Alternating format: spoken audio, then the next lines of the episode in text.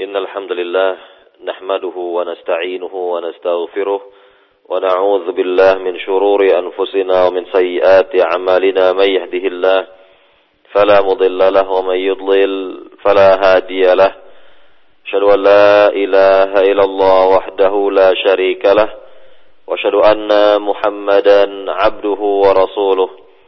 يا أيها الذين آمنوا اتقوا الله حق تقاته ولا تموتن إلا وأنتم مسلمون. يا أيها الناس اتقوا ربكم الذي خلقكم من نفس واحدة وخلق منها زوجها وبث منهما رجالا كثيرا ونساء. واتقوا الله الذي تساءلون به والأرحام. إن الله كان عليكم رقيبا. يا أيها الذين آمنوا اتقوا الله وقولوا قولا سديدا. يصلح لكم أعمالكم ويغفر لكم ذنوبكم. ومن يطع الله ورسوله فقد فاز فوزا عظيما أما بعد فإن أصدق الحديث كتاب الله وخير الهدي هدي محمد صلى الله عليه وسلم وشر الأمور محدثاتها وكل محدثة بدعة وكل بدعة ضلالة وكل ضلالة في النار Para pendengar di Roja yang dimuliakan Allah Subhanahu wa taala, alhamdulillah di pagi hari ini kita bisa berjumpa kembali dalam rangka at-tawasi bil haqqi wa tawasi bis sabr, saling memberikan wasiat dalam kebaikan atau kebenaran dan kesabaran. Maka di pagi hari ini sebagai mukaddimah dari pembahasan kitab Al-Aqidah atau Awwal Law Kanu Ya'lamun. Aqidah terlebih dahulu jika mereka mengetahuinya karya dari Syekh Salih Abdul Wahid hafizahullah taala kita akan ketengahkan terlebih dahulu kepada para pendengar di Rojak seluruhnya yang berkaitan dengan kiat-kiat menggapai kebahagiaan hidup di dunia dan di akhirat. Sekali lagi berkenaan dengan kiat-kiat menggapai kebahagiaan hidup di dunia dan di akhirat. Para pendengar di Raja yang dimuliakan Allah Subhanahu wa taala berkenaan dengan kebahagiaan hidup di dunia dan di akhirat. Maka tentulah setiap muslim baik pria maupun wanita sangat sangatlah menginginkan kebahagiaan hidup atau memperoleh kebahagiaan hidup baik di dunia maupun di akhirat. Maka hendaknya setiap muslim mengetahui apa kiat-kiat yang dapat mengantarkan kepadanya yang dapat meraih kepada kebahagiaan hidup di dunia dan akhirat. Maka dalam hal ini banyak kiat-kiat yang dijelaskan oleh para ulama, kiat-kiat yang dijelaskan oleh para ahli ilmu agar kita mendapatkan kebahagiaan hidup di dunia dan akhirat. Maka kiat yang pertama agar seorang muslim baik pria maupun wanita mendapatkan kebahagiaan hidup di dunia dan akhirat, maka hendaknya dia memiliki metode yang bagus, metode yang baik, jalan yang benar, cara yang tepat di dalam memahami agama Islam. Sekali lagi, kiat yang pertama adalah agar setiap muslim setiap muslim baik pria maupun wanita memiliki metode yang benar, jalan yang tepat, cara yang bagus di dalam memahami agama Islam. Karena ini adalah sebagai pengantar kepada kebahagiaan hidup di dunia dan akhirat, maka apabila seorang memiliki metode yang jelas, jalan yang benar, dan cara yang tepat di dalam memahami agama Islam, maka akan selamatlah kehidupannya di dunia maupun di akhirat. Para pendengar di Raja yang dimuliakan Allah Subhanahu wa taala. Kita lihat kehidupan sebagian besar dari kaum muslimin, mobil khusus di negeri kita ini bahwa mereka berada di persimpangan jalan dengan pengertian bahwa sebagian besar umat Islam di negeri kita ini tidak mengerti dan tidak faham. Belumlah mengerti, belumlah faham tentang jalan mana yang akan ditempuh, jalan mana yang akan dilalui, yang akan mengantarkan kepada kebahagiaan hidupnya. Nah inilah keadaan umat Islam. Keadaan dan realita umat Islam. Mereka bingung, mereka bimbang, mereka ragu dalam menentukan jalan. Jalan apa yang dapat menyelamatkan mereka dalam kehidupan dunia dan akhirat. Jalan apa yang dapat memberikan kebahagiaan hidup bagi mereka baik di dunia maupun di akhirat. Maka tentunya jawaban dari permasalahan ini adalah bahwa satu-satunya jalan, kita katakan satu-satunya jalan atau metode atau cara yang baik dan benar yang diridhai atau yang telah diridhai oleh Allah Subhanahu wa taala dan yang telah dipuji oleh Rasulullah sallallahu alaihi wasallam tentu ada tentu metode atau jalan atau caranya para sahabat di dalam memahami agama Islam. Inilah satu-satunya jalan, satu-satunya cara, satu-satunya metode yang benar, yang tepat, yang bagus di dalam memahami agama Islam. Karena telah dipuji oleh Allah Subhanahu wa taala, metode ini jalan ini, cara ini telah dipuji oleh Allah Subhanahu wa taala dan telah dipuji oleh Rasulullah sallallahu alaihi wasallam. Maka dengan kata lain, yakni setiap muslim baik pria maupun wanita berkewajiban mengikuti metodenya para sahabat, jalannya para sahabat, caranya para sahabat di dalam memahami agama Islam agar mereka mendapatkan kebahagiaan hidup di dunia maupun di akhirat. Maka metode ini, metodenya para sahabat atau jalannya para sahabat atau caranya para sahabat itu lebih lazim dikenal dengan istilah manhaj salaf. Manhaj salaf. Maka apabila seorang menginginkan kebahagiaan hidup di dunia, dan di akhirat, maka dia wajib mengikuti manhaj salaf. Manhaj bermakna metode al-maslak atau tariq, yakni jalan atau cara atau metode di dalam memahami agama Islam adapun istilah salaf secara bahasa berarti adalah orang yang terdahulu atau pendahulu dan secara terminologi adalah para sahabat dan orang-orang yang mengikuti jejak mereka dari kalangan tabi'in tabi'ut tabi'in. Inilah yang disebut dengan salaf atau salafus salih dan sudah barang tentu istilah salaf atau kata salaf ini tidaklah asing e, pada generasi pertama karena telah disebut oleh Rasulullah Sallallahu Alaihi Wasallam berkenaan dengan istilah salaf atau kata salaf di mana Rasulullah Sallallahu Alaihi Wasallam misalnya dalam hadis yang sahih beliau bersabda di hadapan jenazah putrinya Nabi katakan di hadapan jenazah putrinya ini ilhaqi bi salafina salih Utsman al-Maz'un. Temuilah olehmu pendahulu kita yang salih yang bernama Utsman al-Maz'un. Lihat bisa dilihat di sini, bisa kita dengar di sini bahwa kata salaf dipakai oleh Rasulullah sallallahu alaihi wasallam. Dipakai oleh Nabi Muhammad sallallahu alaihi wasallam dan juga Rasul telah bersabda kepada anaknya Fatimah binti Rasulullah sallallahu alaihi wasallam apa kata Nabi kepada Fatimah? Ni'mas salaf ana laki. Ni'mas salaf ana laki. Nabi SAW bersabda kepada anaknya itu bernama Fatimah. Kata beliau kepada Fatimah, sebaik-baik pendahulu bagimu adalah diriku, wahai Fatimah. Sekali lagi, sebaik-baik pendahulu bagimu adalah diriku, wahai Fatimah.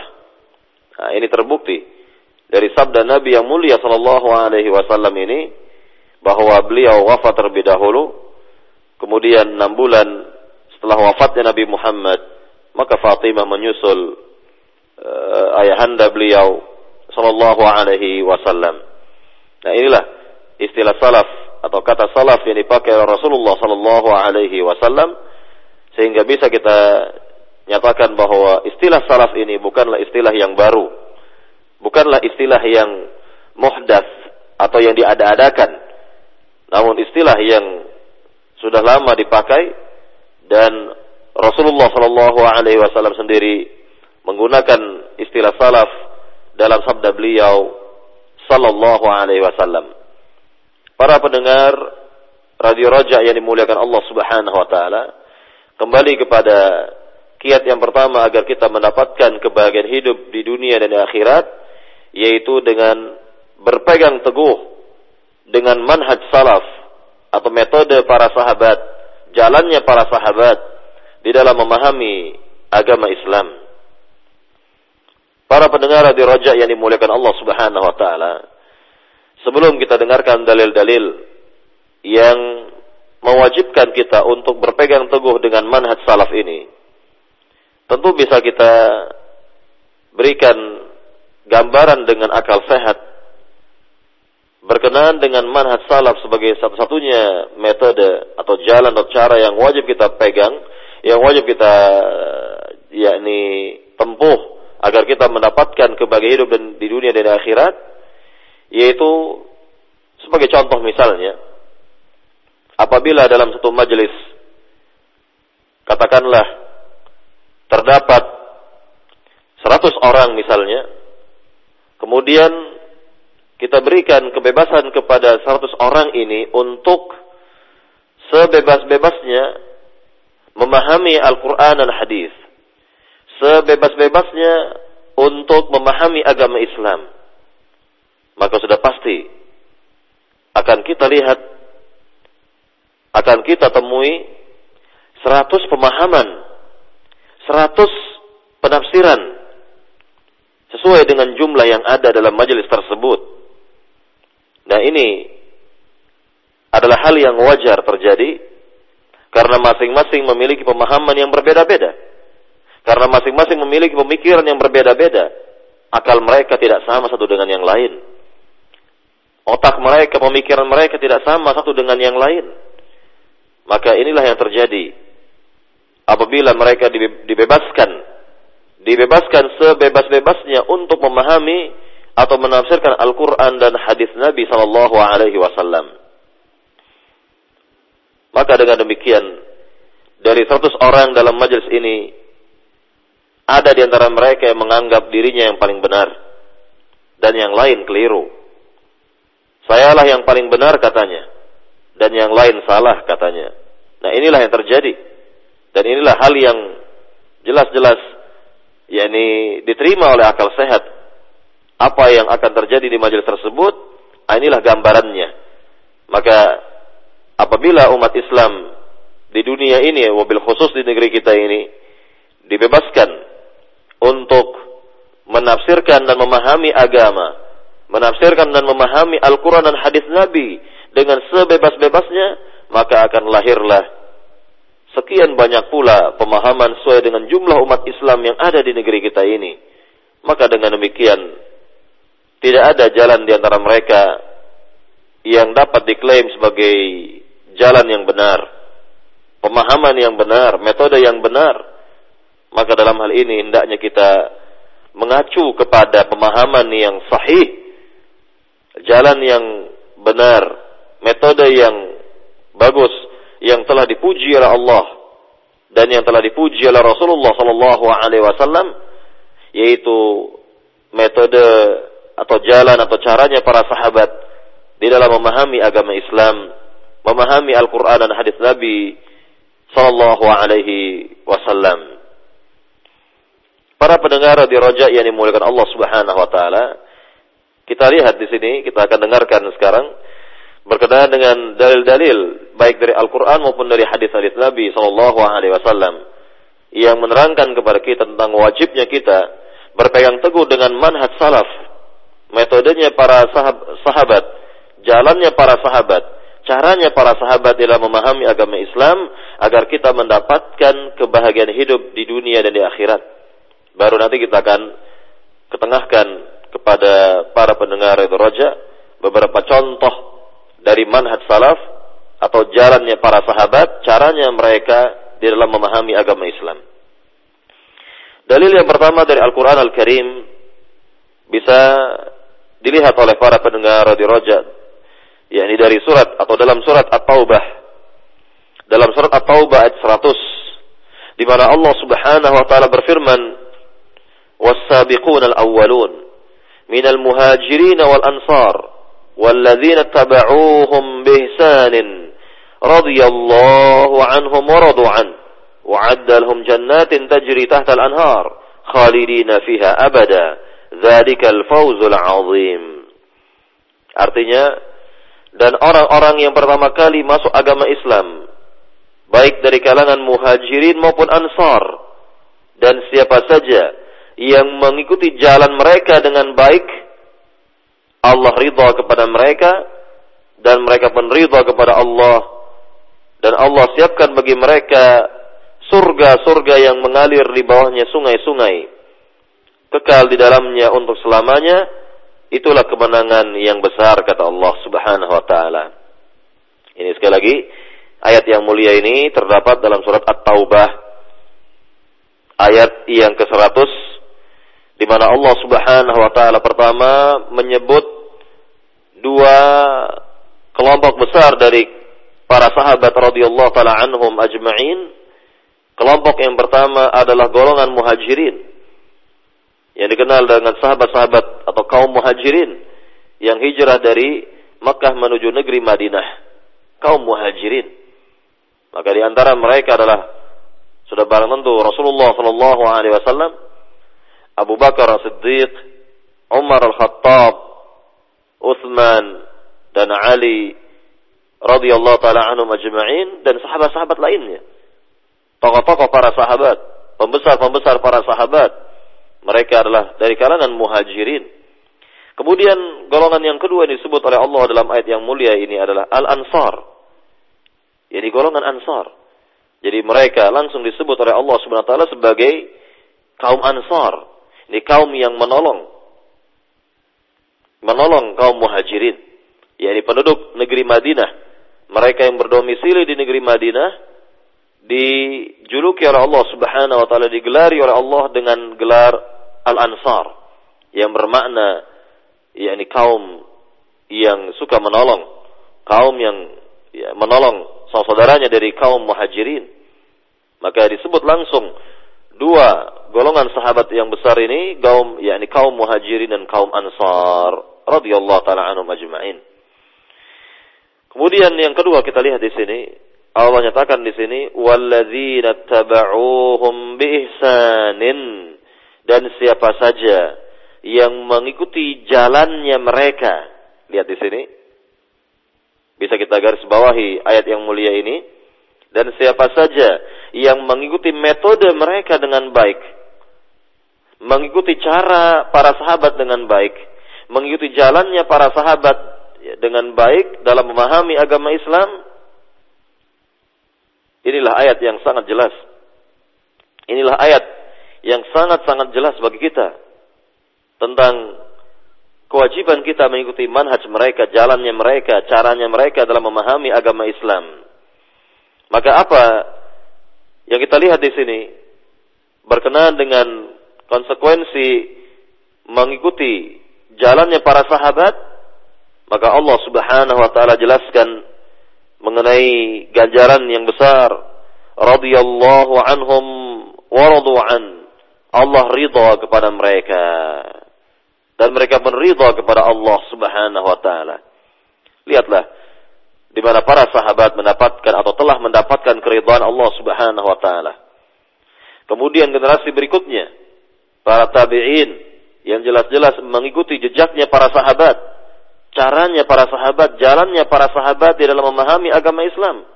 Maka mereka pun telah mendapatkan keridhaan dari Allah Subhanahu wa taala dan ini pula diikuti oleh generasi berikutnya lagi. Generasi ketiga dari umat Islam. Para tabi para tabi'ut tabi'in atau atba'ut tabi'in. Generasi ketiga dari umat Islam. Maka tiga generasi terbaik dari umat Islam inilah yang lazim disebut oleh para ulama dengan salafus salih yaitu para pendahulu kita yang salih. Sekali lagi tiga generasi terbaik dari umat Islam ini adalah yang pertama para sahabat radhiyallahu taala anhum ajma'in. Kemudian yang kedua adalah para tabi'in dan yang ketiga adalah atba'ut tabi'in atau tabi'ut tabi'in. Para pendengar di rojak yang dimuliakan Allah Subhanahu wa taala, sekali lagi ayat yang mulia ini menerangkan kepada kita bahwa Allah Subhanahu wa taala telah meridai jalannya para sahabat. Allah Subhanahu wa taala telah meridai jalannya orang-orang yang mengikuti jalannya para sahabat. Maka ayat yang mulia ini menunjukkan tentang kewajiban kita untuk mengikuti jalannya para sahabat jika kita ingin mendapatkan keridhaan dari Allah Subhanahu wa taala. Tentu mafhum mukhalafah. Pemahaman kebalikannya adalah barang siapa tidak mengikuti jalannya para sahabat, maka tidak akan mendapatkan keridhaan Allah Subhanahu wa taala. Maka kerugian apalagi yang lebih besar? Kerugian apalagi yang lebih besar apabila seorang tidak mendapatkan ridhonya Allah Subhanahu wa taala. Tentu kita hidup di dunia ini menginginkan ridhonya Allah Subhanahu wa taala. Maka di antara kiat agar kita mendapatkan keridhaan dari Allah dalam hidup ini adalah mengikuti manhaj atau jalan atau metode para sahabat di dalam memahami agama Islam. Dan tidak ada lagi kecuali harus mengikuti dan wajib mengikuti jalannya para sahabat, caranya mereka, metodenya mereka dalam memahami agama Islam. Inilah dalil yang pertama yang kita temui dalam Al-Quran Al-Karim agar kita mengikuti manhaj salaf, manhaj salafus salih radhiyallahu taala anhum ajma'in. Para pendengar di Raja yang dimuliakan Allah Subhanahu wa taala. Kita lihat dalil yang kedua sekarang dari Al-Qur'an Al-Karim yang menerangkan kepada kita tentang kewajiban seorang muslim untuk mengikuti manhaj para sahabat, metode para sahabat, jalannya para sahabat, caranya para sahabat dalam memahami agama Islam. Yaitu dalam surat An-Nisa. Dalam surat An-Nisa ayat 115 di mana Allah Subhanahu wa taala berfirman, "Wa may yushaqiqir rasula min ba'di ma tabayyana lahul huda wa yattabi' ghayra sabilil mu'minin nuwallihi ma tawalla wa nuslihi jahannama wa sa'at masira." Artinya dan barang siapa menyelisihi dan barang siapa menyelisihi Rasul setelah jelas baginya kebenaran dan mengikuti jalan selain jalannya orang-orang beriman kami kata Allah akan palingkan ke mana dia akan berpaling. Dan kami akan campakkan ia ke neraka jahanam. Dan neraka jahanam itu adalah seburuk-buruk tempat kembali. Sekali lagi ini terdapat dalam surat An-Nisa ayat 115. Kita lihat sekarang dari ayat yang mulia ini, isi dari ayat yang mulia ini di mana Allah Subhanahu wa taala memberikan ancaman dan peringatan yang keras kepada siapa saja yang menyelisihi Rasulullah sallallahu alaihi wasallam setelah jelas baginya kebenaran, setelah datang kepadanya petunjuk, setelah jelas baginya argumentasi dan dalil dalam agama ini. Ini yang pertama. Dan yang kedua, yaitu kepada siapa saja Allah berikan ancaman dan hukuman yang berat kepada siapa saja yang mengikuti jalan selain jalannya orang beriman. Nah, di sini tentunya para pendengar bisa memahami bahwa yang dimaksud dengan orang beriman dalam ayat ini tidak ada lagi kecuali para sahabat Nabi karena ketika ayat ini turun ketika ayat ini diturunkan kepada Nabi Shallallahu Alaihi Wasallam, maka orang-orang beriman di zaman itu tentu hanyalah para sahabat. Tidak ada orang lain. Tidak ada orang yang lain. Tidak ada orang lain kecuali para sahabat radhiyallahu taala anhum majma'in. Mereka adalah orang-orang yang beriman kepada Nabi Muhammad sallallahu alaihi wasallam. Beriman kepada ajaran Nabi sallallahu alaihi wasallam. Inilah yang dimaksud dengan orang-orang yang beriman yaitu para sahabat radhiyallahu taala anhum ajma'in. Para pendengar radio Roja yang dimuliakan Allah Subhanahu wa taala, maka ditegaskan kembali di pada ayat yang mulia ini, wa yattabi ghaira sabilil mu'minin dan mengikuti jalan selain jalannya orang-orang beriman, mengikuti jalan selain jalannya para sahabat, mengikuti metode atau cara selain metode atau caranya para sahabat.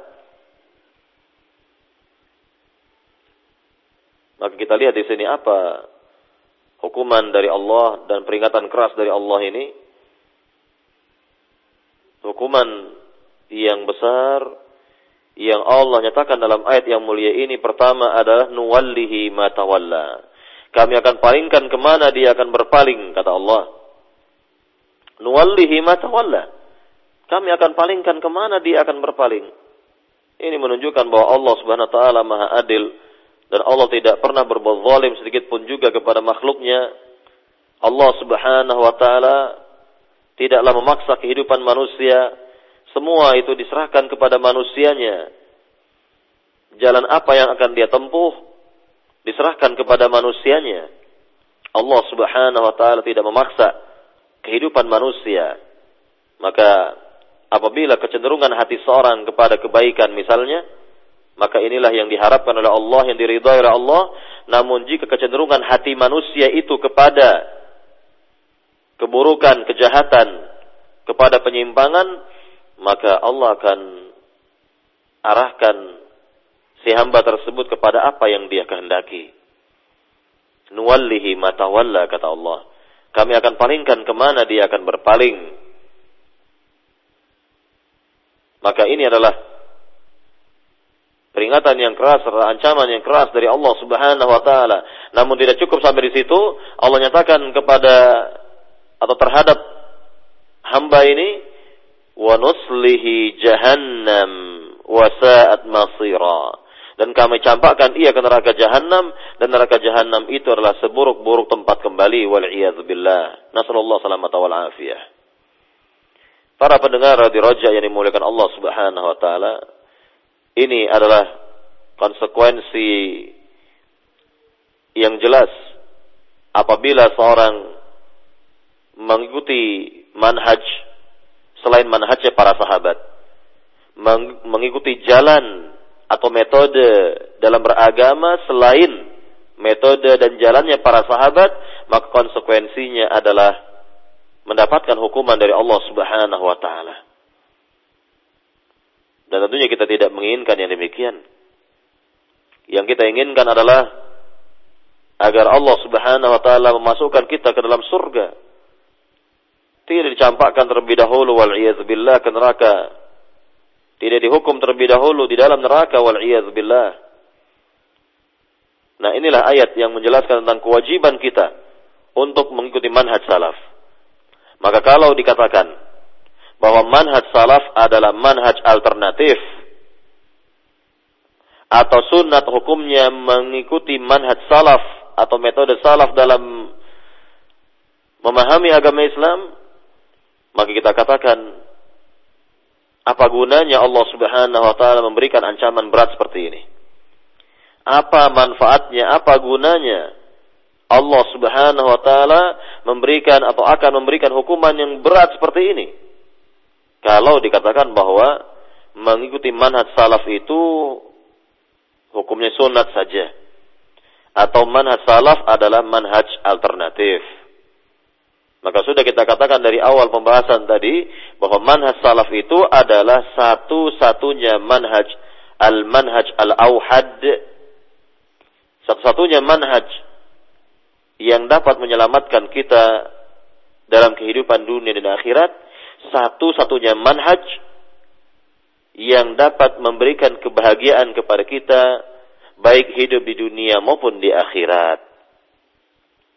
Para pendengar di roja yang dimuliakan Allah Subhanahu wa taala, inilah dalil yang kedua yang bisa kita lihat dari Al-Qur'an Al-Karim tentang kewajiban kita mengikuti manhaj salaf. Tentunya masih banyak lagi ayat-ayat lainnya sangat banyak ayat-ayat yang menjelaskan kepada kita tentang kewajiban kita mengikuti manhaj salaf, mengikuti manhaj salaf. Maka yang sering kita baca dalam uh, salat kita minimal 17 kali kita ucapkan ihdinas siratal mustaqim. Berilah kami petunjuk kepada jalan yang lurus. Berilah kami petunjuk kepada jalan yang lurus.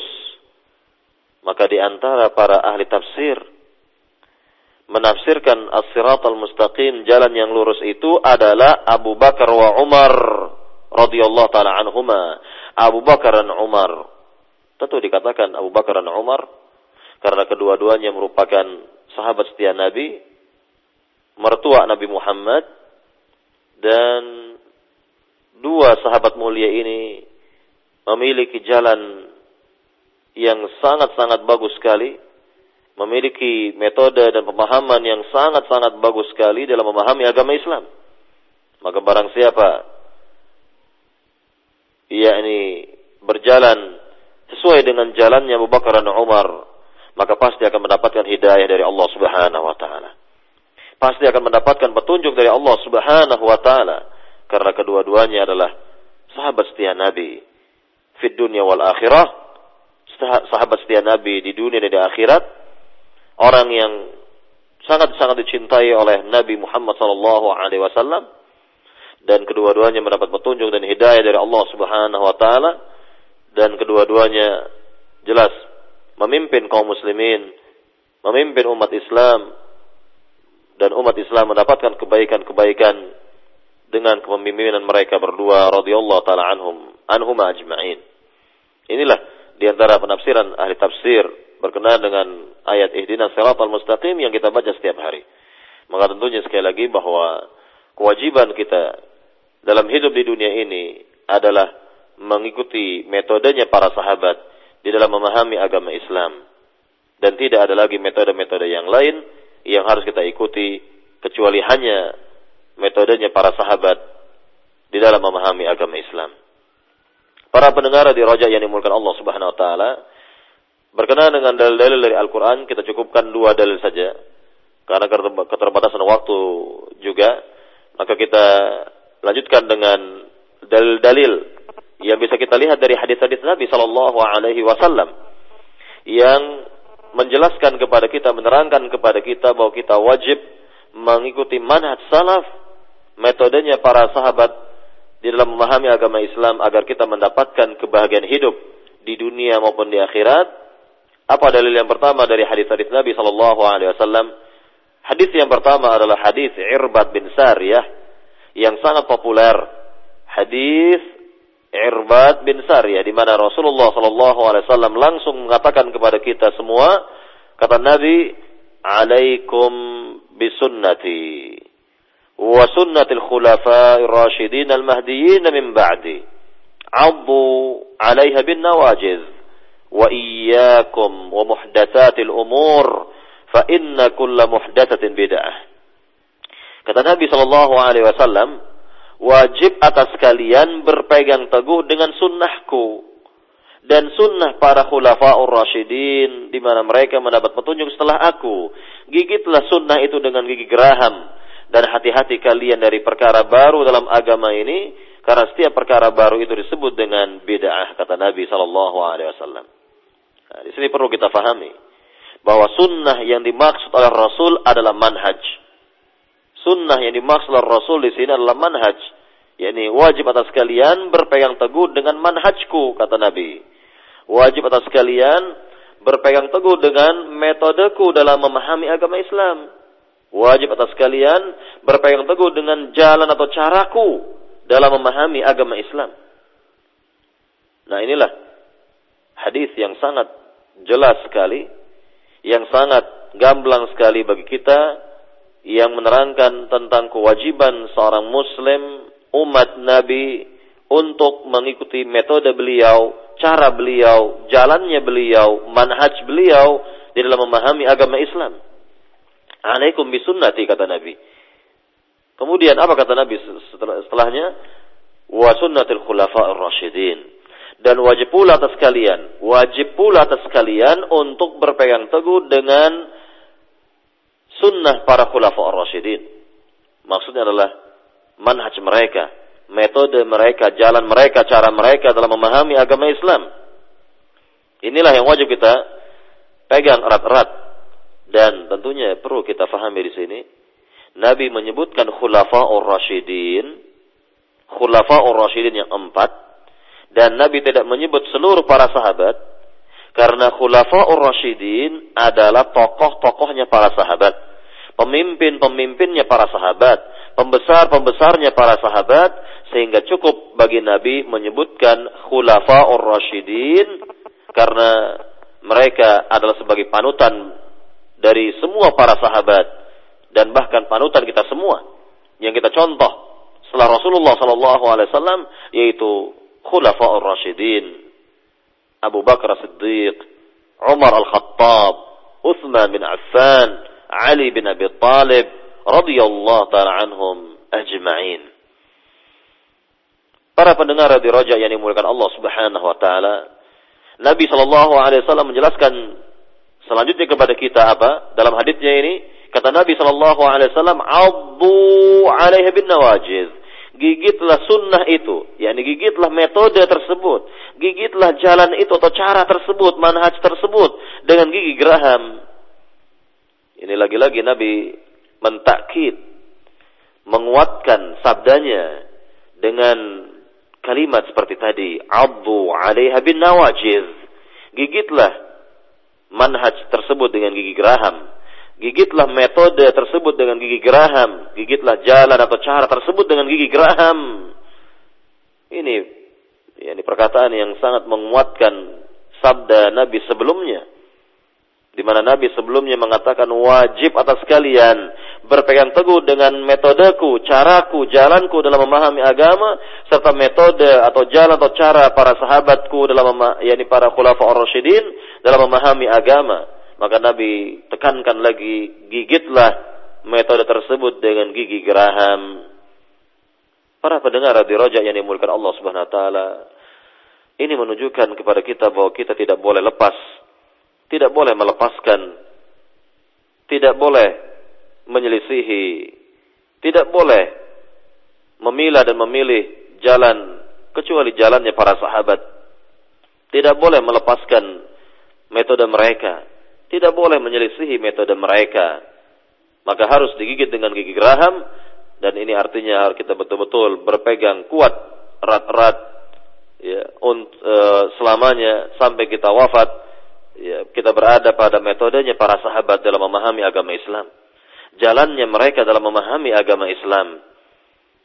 Para pendengar di rojak yang dimuliakan Allah Subhanahu wa taala, tidak cukup sampai di situ Nabi Shallallahu Alaihi Wasallam memberikan peringatan kepada kita semua dalam hadisnya tadi. Apa kata Nabi Shallallahu Alaihi Wasallam? Wa iyyakum wa muhdatsatil umur. Hati-hati kalian terhadap perkara baru dalam agama ini. Hati-hati kalian dalam perkara baru. Maksudnya adalah hati-hati kalian terhadap manhaj-manhaj yang lain. Itu di antara pemahaman di sini. Karena sebelumnya disebutkan manhaj beliau dan manhaj para khulafa rasyidin. Maka sudah barang tentu kebalikan dari manhaj yang benar itu adalah manhaj-manhaj yang lain, metode-metode yang lain, jalan-jalan yang lain, cara-cara yang lain yang tidak sesuai dengan manhaj Rasul dan khulafa rasyidin. Maka Nabi SAW memberikan peringatan, wa iyyakum muhdatsatil umur. Hati-hati kalian dari metode-metode yang lain dalam agama ini artinya yang yang diada-ada, yang tidak ada contohnya dari Rasul dan dari para sahabatnya, dari khulafaur rasyidin. Kemudian Nabi katakan, yakni wa kullu muhdatsatin bid'ah. Karena setiap yang baru itu adalah bid'ah. Karena setiap metode yang baru jalan yang baru, cara yang baru, yang tidak ada contoh dari Rasul dan para sahabatnya ini disebut dengan beda. Maka kita lihat di zaman sekarang ini banyak sekali metode-metode yang beda, jalan-jalan yang beda, cara-cara yang beda dalam memahami agama Islam. Yang tidak bersumber dari Nabi, tidak pula bersumber dari para sahabatnya radhiyallahu taala anhum ajma'in. Dan nanti kita akan lihat di antara contoh-contoh dari berbagai manhaj metode atau jalan atau cara yang menyimpang, yang muhdas, yang diada-ada, yang baru, yang tidak ada contoh dari Rasulullah SAW dan para sahabat radhiyallahu taala anhum ajma'in.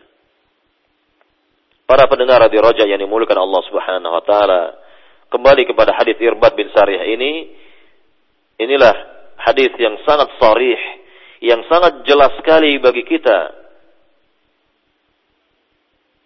Dan tidak ada keraguan di dalam memahami hadis yang mulia ini.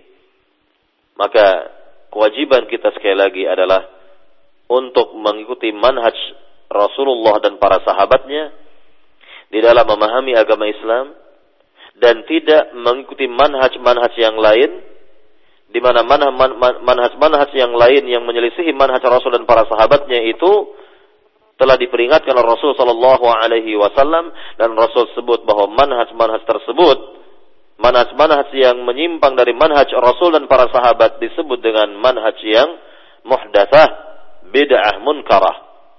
yakni yang diada-ada, bid'ah lagi munkar. Para pendengar di Raja yang dimulakan Allah Subhanahu wa taala, ini hadis yang pertama yang menjelaskan tentang kewajiban kita berpegang teguh dengan manhaj para sahabat radhiyallahu taala anhum ajma'in dalam memahami agama Islam. Kemudian dalil yang kedua, bisa kita lihat dalam hadis yang sahih lagi masyhur yakni tatkala Rasulullah sallallahu alaihi wasallam menggaris satu garis lurus di tanah kemudian Rasulullah sallallahu alaihi wasallam menggaris garis-garis yang banyak di samping kanan kirinya maka Nabi sallallahu alaihi wasallam menjelaskan garis lurus di tanah ini dan garis-garis yang menyimpang di kanan kirinya tersebut dengan ayat Al-Qur'an Al-Karim di mana Allah Subhanahu wa taala berfirman dalam ayat yang mulia ini wa anna hadza sirati mustaqima fattabi'u wa la tattabi'us subul fatafarraqa bikum an sabilih. Artinya dan inilah jalanku yang lurus. Maka ikutilah jalanku yang lurus ini Janganlah kalian ikuti jalan-jalan yang lain. Jalan-jalan yang banyak. Jalan-jalan yang lain itu, yang banyak itu. Niscaya kalian akan bercerai-berai.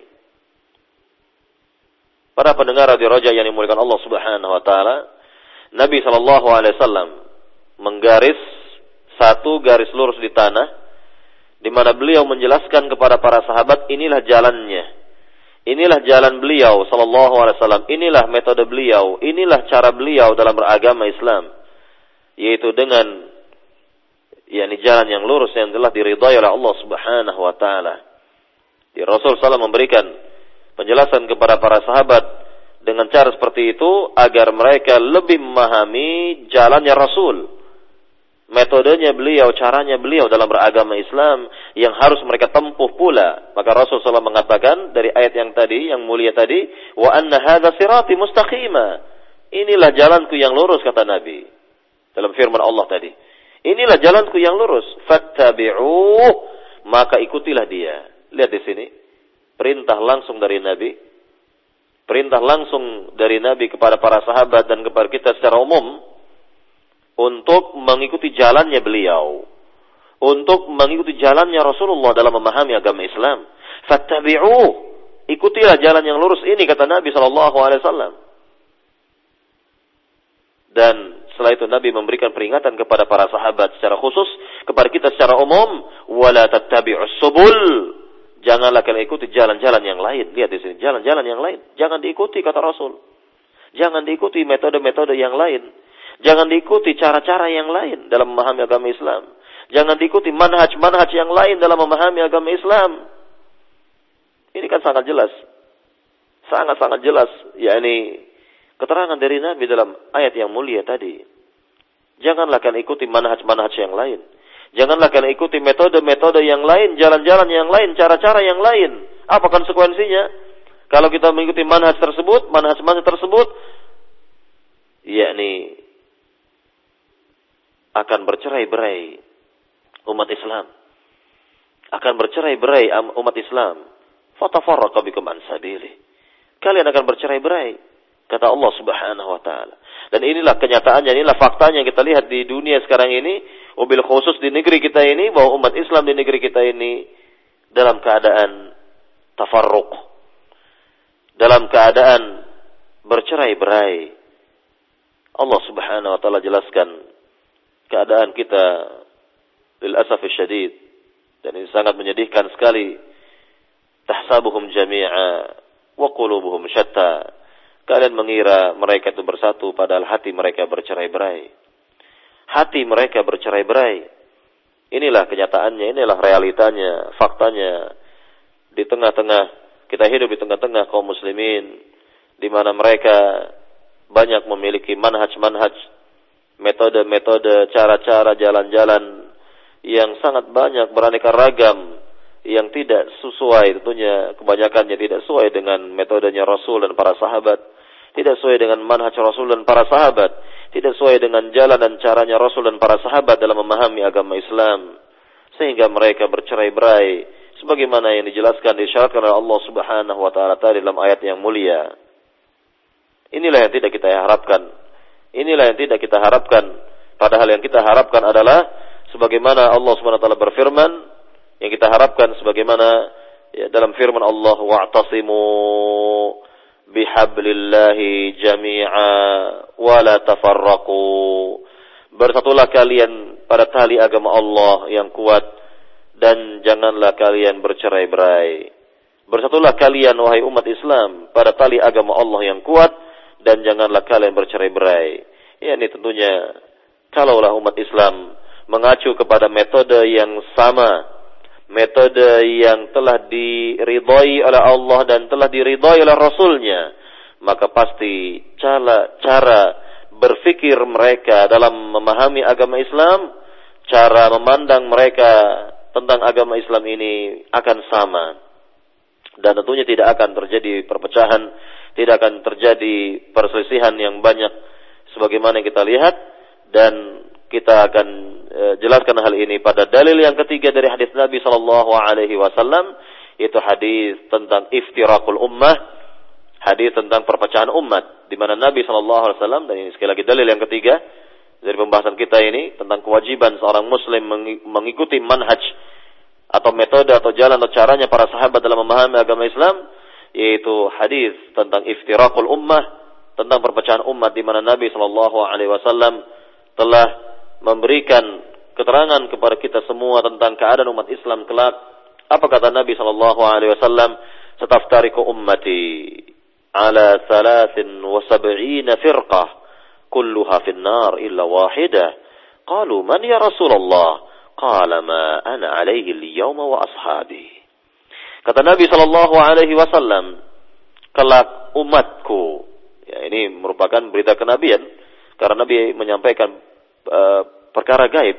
Ya, kata Nabi kami sekali lagi Nabi mengatakan kelak umatku akan terpecah belah menjadi 73 golongan. 72 kata Nabi dari umat Islam, dari umat beliau mampir terlebih dahulu ke neraka. Mampir kata Nabi, mampir ke neraka. Illa wahidah kecuali satu golongan yang, akan diselamatkan oleh Allah Subhanahu wa taala. Ya, ini tidak mampir ke neraka terlebih dahulu, langsung diselamatkan oleh Allah, diselamatkan oleh Allah Subhanahu wa taala dan mereka masuk ke dalam surga. Perlu difahami di sini bahwa 72 golongan umat Islam, 72 golongan dari umat Nabi Muhammad ini tidak akan kekal di neraka. Tidak akan kekal di neraka mereka semua akan dimasukkan juga ke dalam surga, namun mereka mampir terlebih dahulu ke dalam api neraka, dicampakkan terlebih dahulu ke dalam neraka oleh Allah Subhanahu wa taala dengan sebab dosa mereka, kesalahan mereka, penyimpangan mereka, keburukan mereka. Inilah konsekuensinya. Jadi ya, ya, bagi mereka yang tidak mengikuti manhaj uh, Rasul dan para sahabat, ya ini tentunya sekali lagi dikatakan termasuk dari 72 golongan umat Islam yang di yakni campakkan terlebih dahulu ke dalam api neraka wal billah dan satu golongan yang diselamatkan oleh Allah Subhanahu wa taala. Maka di sini para sahabat bertanya kepada Nabi sallallahu alaihi wasallam, "Wahai Rasulullah," kata mereka, Siapa golongan yang diselamatkan oleh Allah ini? Man ya Rasulullah? Siapa golongan yang diselamatkan oleh Allah Subhanahu wa taala ini wahai Rasul? Apa jawaban Nabi? Kita simak bersama baik-baik. Nabi Shallallahu alaihi wasallam menjelaskan golongan yang diselamatkan oleh Allah Subhanahu wa taala kelak di negeri akhirat, "Ma ana alaihi al-yauma wa ashabi." Itu siapa saja yang pemahamannya yang jalannya, caranya, metodenya sama dengan metodeku, caraku, jalanku, pemahamanku, dan pemahaman para sahabatku, metode mereka, jalan mereka, dan manhaj mereka. Lihat di sini, secara umum Nabi mengatakan, secara umum Nabi menjelaskan, secara umum Nabi menerangkan, siapa saja yang manhajnya, metodenya, jalannya, caranya, pemahamannya sama dengan diriku dan para sahabatku radhiyallahu taala anhum majma'in. Para pendengar di Roja yang dimuliakan Allah Subhanahu wa taala, sangat-sangat jelas bagi kita dari hadis yang mulia ini, dari sabda yang mulia ini tentang kewajiban kita untuk mengikuti manhaj Rasul dan para sahabat di dalam memahami agama Islam di dalam memahami agama Islam. Lihatlah apa yang disabdakan Rasul ini telah terbukti di zaman kita sekarang ini bahwa umat Islam terpecah belah. Umat Islam terkotak-kotak. Umat Islam bergolong-golongan. Umat Islam sebagaimana disabdakan Rasul sallallahu alaihi wasallam, "Sataftariku ummati." Umatku nanti akan terpecah belah umatku nanti akan bergolong-golongan, umatku nanti akan berkelompok-kelompok.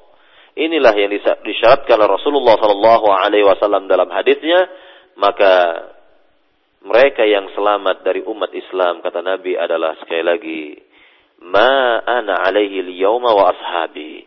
Siapa saja yang komitmen dan berpegang teguh dengan manhajku, metodeku, jalanku dan caraku serta manhaj, metode dan jalan dan cara para sahabatku dalam memahami agama Islam.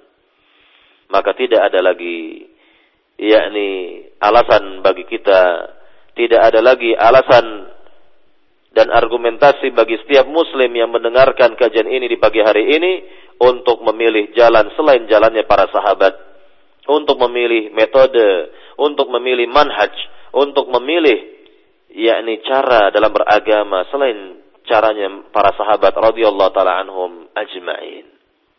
Para pendengar radio Roja yang dimuliakan Allah Subhanahu wa taala, ini hadis yang ketiga yang menjelaskan kepada kita tentang kewajiban kita berpegang teguh dengan caranya, manhajnya, jalannya para sahabat dalam memahami agama Islam. Dan tidak ada lagi metode yang lain yang akan membawa kita kepada kebahagiaan hidup di dunia maupun di akhirat. Sekali lagi ini merupakan dalil-dalil yang terdapat dalam hadis Nabi yang sebelumnya kita bawakan hadis eh, dalil-dalil dari Al-Qur'an Al-Karim yang menjelaskan hal ini dan tentunya sudah pasti masih banyak lagi dalil-dalil dari eh, hadis-hadis Nabi yang mulia yang menjelaskan tentang kewajiban kita berpegang teguh dengan manhaj salaf. Para pendengar di Rojak yang dimulakan Allah SWT, kita akan jelaskan beberapa contoh berkenaan dengan metodenya para sahabat manhaj mereka, jalan mereka, cara mereka dalam memahami agama Islam. Yang pertama misalnya, kita lihat contoh bagaimana cara mereka beragama Islam ini. Dan ini adalah contoh yang menerangkan kepada kita tentang sikap yang luar biasa dari para sahabat dalam beragama Islam. Contoh yang pertama adalah tatkala Rasulullah Shallallahu Alaihi Wasallam sedang salat, e, mengimami para sahabat dalam salat berjamaah, maka dalam keadaan salat atau di tengah-tengah salat beliau, beliau secara tiba-tiba melepaskan alas kaki beliau. Beliau tiba-tiba melepaskan alas kaki beliau dan perbuatan Rasul ini dilihat oleh para sahabat karena mereka berada di belakang Rasul Shallallahu Alaihi Wasallam sebagai makmum apa yang kita lihat di sini? Yang kita lihat di sini adalah sikap para sahabat, sikapnya para sahabat atau caranya mereka dalam beragama, jalan mereka atau manhaj mereka dalam beragama Islam. Yang kita lihat di sini adalah bahwa para sahabat Nabi radhiyallahu taala anhu ajma'in langsung mereka langsung melepaskan alas kaki. Langsung detik itu juga, saat itu juga mereka melepaskan alas kaki dalam keadaan salat tanpa ada yang bertanya kenapa dan kenapa. Kenapa Rasul melepaskan alas kaki? Tidak ada di antara mereka yang bertanya seperti ini atau tidak ada pertanyaan tertik di hati mereka seperti ini di hati mereka. Nah, inilah cara beragama yang luar biasa. Cara beragama yang luar biasa, metode beragama yang luar biasa yang ditunjukkan oleh para sahabat radhiyallahu taala anhum yaitu sikap at-taslim, sikap berserah diri dengan dalil, sikap sam'an wa ta'ah, mendengar dan taat kepada Nabi sallallahu alaihi wasallam. Mereka lihat langsung mereka taati. Apa yang dilakukan Rasul langsung mereka laksanakan. Langsung mereka kerjakan tanpa mereka bertanya lima wa lima. Kenapa dan kenapa? Baru selesai sholat, Nabi menjelaskan kepada para sahabat.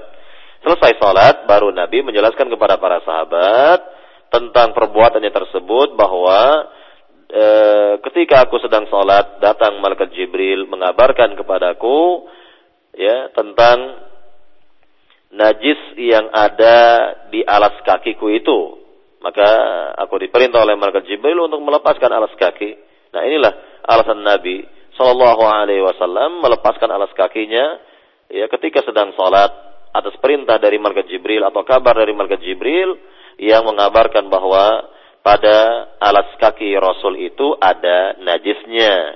Nah, inilah yang kita lihat dan yang terpenting di sini adalah caranya para sahabat dalam memahami agama Islam yaitu sam'an wa ta'ah yakni mendengar dan taat dan bersikap taslim, berserah diri kepada dalil, berserah diri kepada apa yang ditujukan oleh Rasul sallallahu alaihi wasallam karena Nabi telah bersabda di hadapan mereka semua wa khairul hadi hadi Muhammadin sallallahu alaihi wasallam dan sebaik-baik eh, petunjuk adalah petunjuknya Muhammad sallallahu alaihi wasallam. Para pendengar di Raja yang dimulakan Allah Subhanahu wa taala, ini contoh berkenaan dengan manhaj para sahabat. Di antara contoh-contoh yang banyak. Contoh yang kedua, bisa kita ketengahkan di sini yakni berkaitan dengan minum minuman keras misalnya. Minum minuman keras bahwa para sahabat ya, sebelum mereka mendengar ayat tentang pelarangan minuman-minuman keras, para sahabat Nabi ini sangatlah cinta dengan minum-minuman keras, sangatlah ya, suka dengan minum-minuman keras, dan ini sudah terjadi sejak dahulu, jauh sebelum mereka masuk agama Islam sebelum eh, jauh sebelum mereka masuk agama Islam mereka sudah dikenal sebagai kaum yang suka sekali dengan minum minuman keras.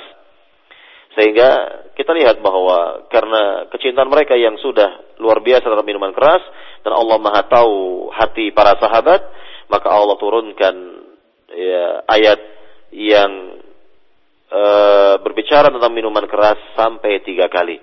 Allah turunkan bertahap ya bertahap sampai tiga kali. Ayat yang pertama turun kepada mereka dalam rangka menjelaskan yakni manfaat dan bahaya dari minuman keras. Ini sekedar penjelasan tentang manfaat dan bahaya minuman keras. Ini ayat yang pertama. Kemudian ayat yang kedua turun kepada mereka dalam rangka membatasi ya membatasi waktu dari minum minuman keras. Dibatasi oleh Allah sudah dibatasi. Jadi sudah ada yakni mengarah kepada pembatasan waktu untuk minum minuman keras. Disebutkan dalam ayat yang kedua ini Allah Subhanahu wa taala berfirman, "La taqrabus salata wa antum sukara." Janganlah kalian yakni mendekati salat atau janganlah kalian mengerjakan ibadah salat dalam keadaan mabuk. Artinya bahwa silakan yakni mereka untuk minum minuman keras apabila waktunya luang atau uh, yakni luas untuk minum minuman keras dan tidak dekat dari waktu ibadah salat agar ketika salat tidak terganggu ya, agar tidak terganggu ketika mereka sedang salat. Ini sudah dibatasi oleh Allah Subhanahu wa taala. Nah, datanglah ya, setelah itu datanglah ayat yang ketiga dan ayat yang ketiga ini jelas-jelas yakni melarang mereka mengharamkan ya, minuman keras mutlak keharamannya Maka begitu mereka mendengar ayat yang ketiga, mereka langsung mentaati apa yang difirmankan oleh Allah Subhanahu wa taala itu dan jelaskan dalam hadis Nabi yang sahih bahwa turuk jalan-jalan negeri Madinah ketika itu banjir dengan minum-minuman keras, banjir arak, ya, banjir minum-minuman keras, maka inilah yang kita lihat dari sikap para sahabat dalam beragama Islam, cara mereka dalam beragama Islam, metode mereka ini sam'an wa ta'am mendengar dan taat dan sikap taslim berserah diri kepada dalil baik dari Al-Qur'an maupun dari hadis Nabi sallallahu alaihi wasallam. Para pendengar di rojak yang dimulakan Allah Subhanahu wa taala, ini sebagai contoh saja. Dan masih banyak lagi contoh-contoh yang lain berkenaan dengan manhaj mereka, cara mereka, jalan mereka dalam memahami agama Islam. Para pendengar di rojak yang dimulakan Allah Subhanahu wa taala, sekali lagi inilah kiat yang pertama agar kita mendapatkan kebahagiaan hidup di dunia maupun di akhirat, ya, yaitu dengan cara mengikuti manhaj para sahabat dalam memahami agama Islam.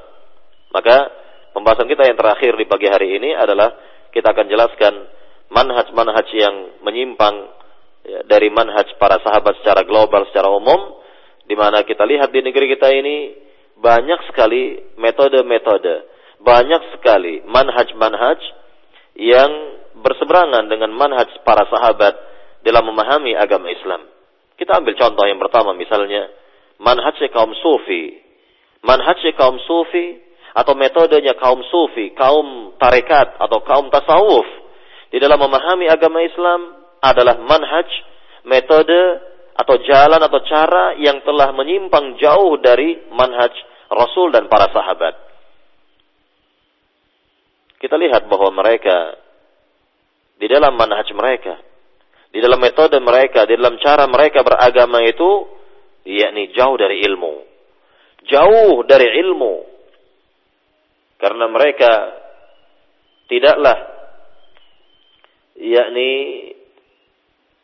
memuliakan ilmu dan mereka jauh dari yakni sanad atau jalur periwatan mengenai agama Islam ini atau mengenai agama ini.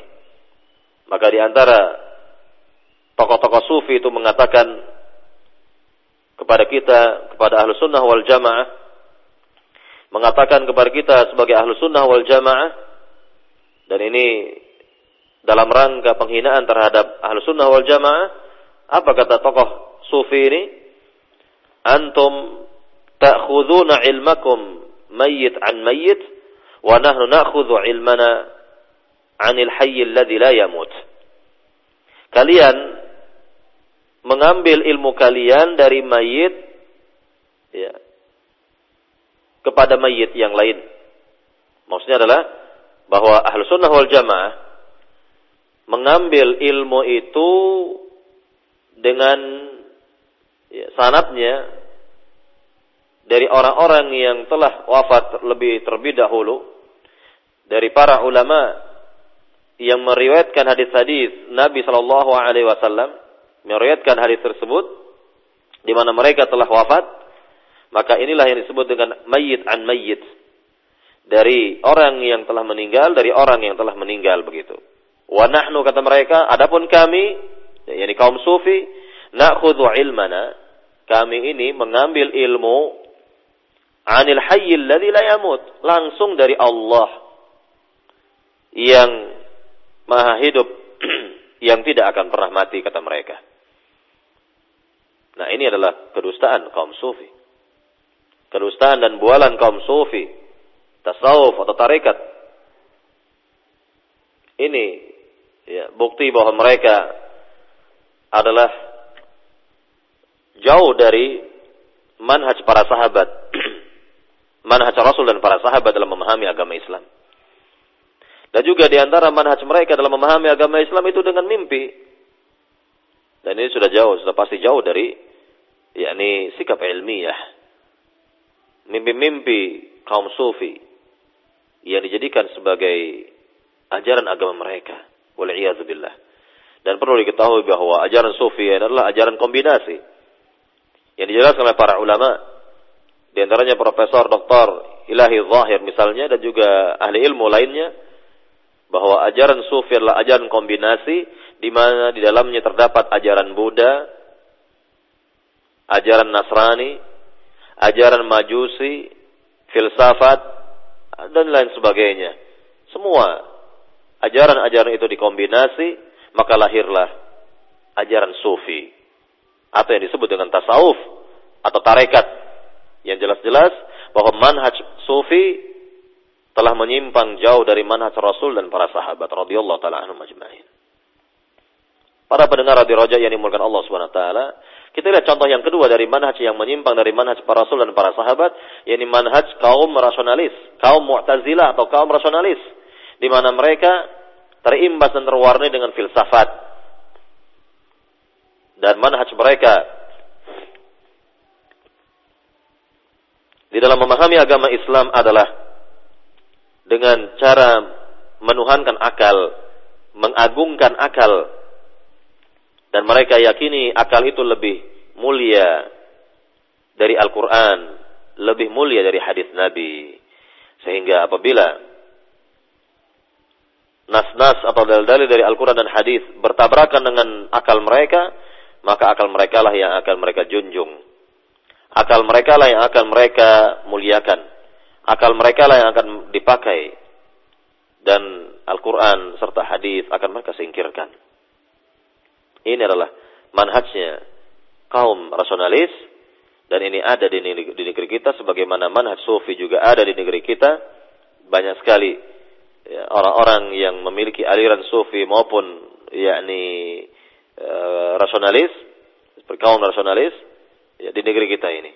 Wal'iyadzubillah nasallallahu salamata wal afiyah. Kemudian yang ketiga contohnya lagi yang kita lihat berkenaan dengan manhaj yang menyimpang dari manhajnya Rasul dan para sahabat yaitu manhaj yang disebut dengan yakni manhaj kaum Asy'ariyah misalnya di mana juga mereka terimbas dengan filsafat terimbas dengan dengan filsafat maka ini sudah menyimpang jauh dari atau menyimpang dari manhaj Rasul dan para sahabat radhiyallahu taala anhum ajma'in.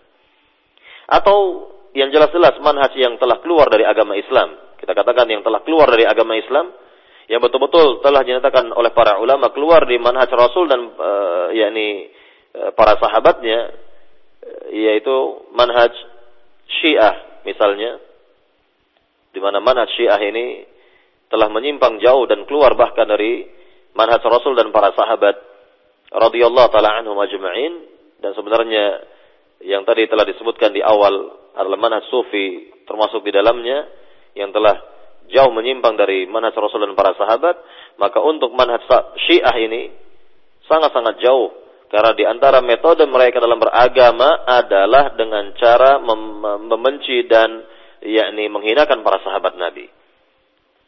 Membenci dan menghinakan para sahabat Nabi radhiyallahu taala anhum ajma'in.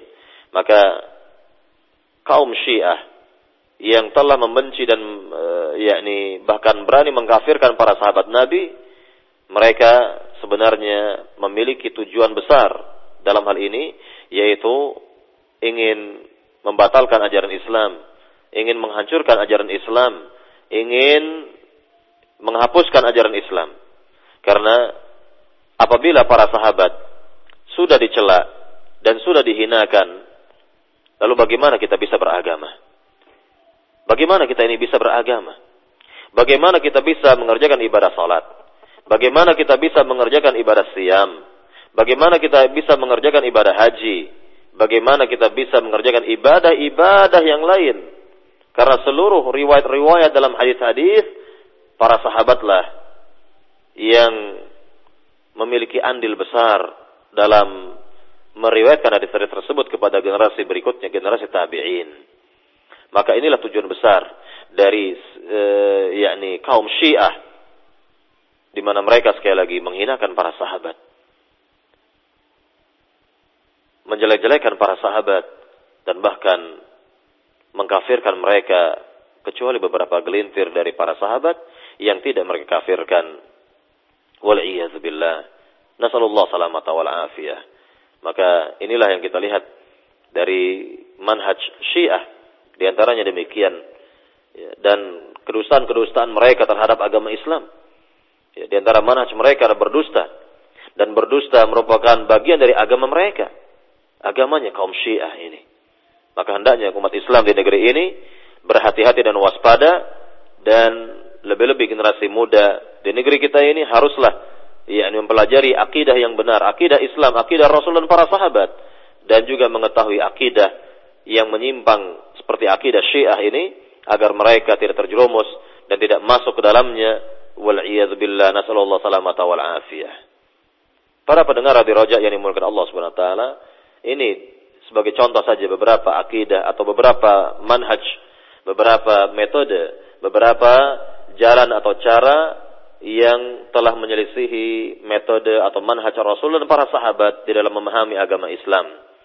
Maka sekali lagi kembali kepada kiat yang pertama ini agar kita mendapatkan kebahagiaan hidup di dunia maupun di akhirat, yaitu hendaknya kita yakni berada pada manhaj para sahabat, metodenya para sahabat di dalam memahami agama Islam.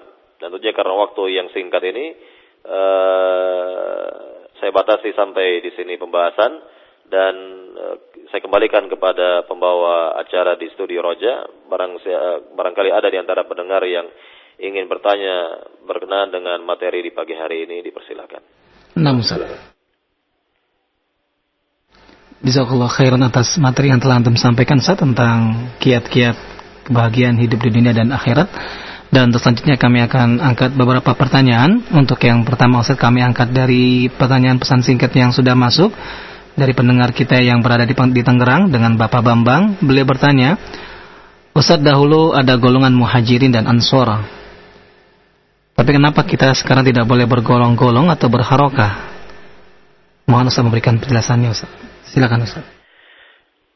Iya, berkenaan dengan para sahabat yang terdiri dari kaum muhajirin dan kaum ansar. Maka mereka di sini tidaklah dikatakan bergolong-golong sebagaimana ya yakni kelompok-kelompok atau golongan-golongan yang kita jumpai di zaman kita sekarang ini.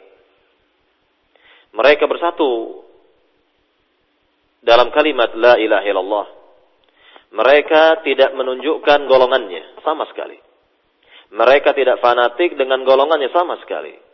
Mereka tidaklah menunjukkan kesukuannya sama sekali yang mereka tonjolkan hanyalah Islam. Yang mereka tonjolkan hanyalah ajaran Islam yang lurus.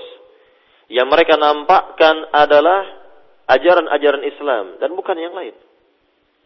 Yang kita lihat pada zaman kita sekarang ini, dari golongan-golongan kaum muslimin, dari kelompok-kelompok kaum muslimin, jelas yang mereka nampakkan, yang mereka tonjolkan adalah benderanya, bajunya, namanya, ya, dan hal-hal atributnya dan hal-hal yang semisalnya.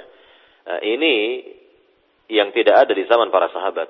Yang tidak dilakukan, yang tidak pernah dilakukan oleh para sahabat. Yang tidak pernah dilakukan oleh oleh para sahabat dan Nabi Shallallahu Alaihi Wasallam telah menutup pintu ini rapat-rapat, yakni pintu uh, fanatisme golongan, fanatisme kesukuan, fanatisme ya yakni e, golongan ini telah ditutup pintunya rapat-rapat oleh Rasulullah Sallallahu Alaihi Wasallam. Karena Nabi telah mengatakan kepada para sahabat mengenai fanatisme golongan atau kelompok atau suku ini, da'uha fa innaha muntinah. Tinggalkanlah yang seperti ini karena ini adalah yakni muntinah, yakni bau busuk artinya hal yang sangat jelek sekali. Nabi sudah mengunci rapat-rapat pintu ini ya, bagi para sahabatnya sehingga tidak akan pernah terjadi lagi di kalangan para sahabat atau tidak akan ter, atau tidak terjadi di kalangan para sahabat ya, berkenaan dengan fanatisme golongan, fanatisme kelompok, suku ataupun yang semisalnya. Nah, ini tidak pernah tidak ada tidak terjadi di zaman para sahabat. Tidak terjadi di zaman para sahabat.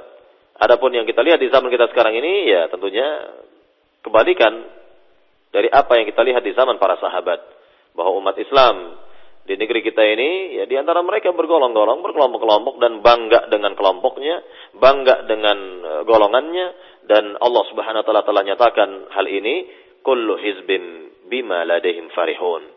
setiap kelompok itu, setiap golongan itu berbangga dengan kelompoknya, berbangga dengan golongannya. Nah, perhatikan di sini bahwa inilah yang kita lihat ya dalam keadaan seperti ini di di negeri kita ini di mana kaum muslimin sangat bangga dengan kelompoknya, golongannya, ya, yakni atributnya, benderanya, bajunya, sangat berbangga dan ini menunjukkan bahwa mereka yakni belum mengerti manhaj salaf atau mereka belumlah berada pada manhaj salaf karena mereka jelas-jelas suka dengan kelompok-kelompoknya, golongan-golongannya dan seterusnya dan seterusnya. Adapun ya kalau ada yang bertanya misalnya bagaimana dengan uh, kelompok salaf misalnya, ya, golongan salaf apakah uh, tidak dikatakan mereka juga yakni bergolongan atau berkelompok? Kita katakan tidak demikian. Ya, tidak demikian. Ya, tidak demikian. Mereka yang bermanat salaf ya kalau ditanya siapa pemimpin Anda? Maka orang yang bermanat salaf akan mengatakan memimpin saya hanyalah Rasulullah sallallahu alaihi wasallam.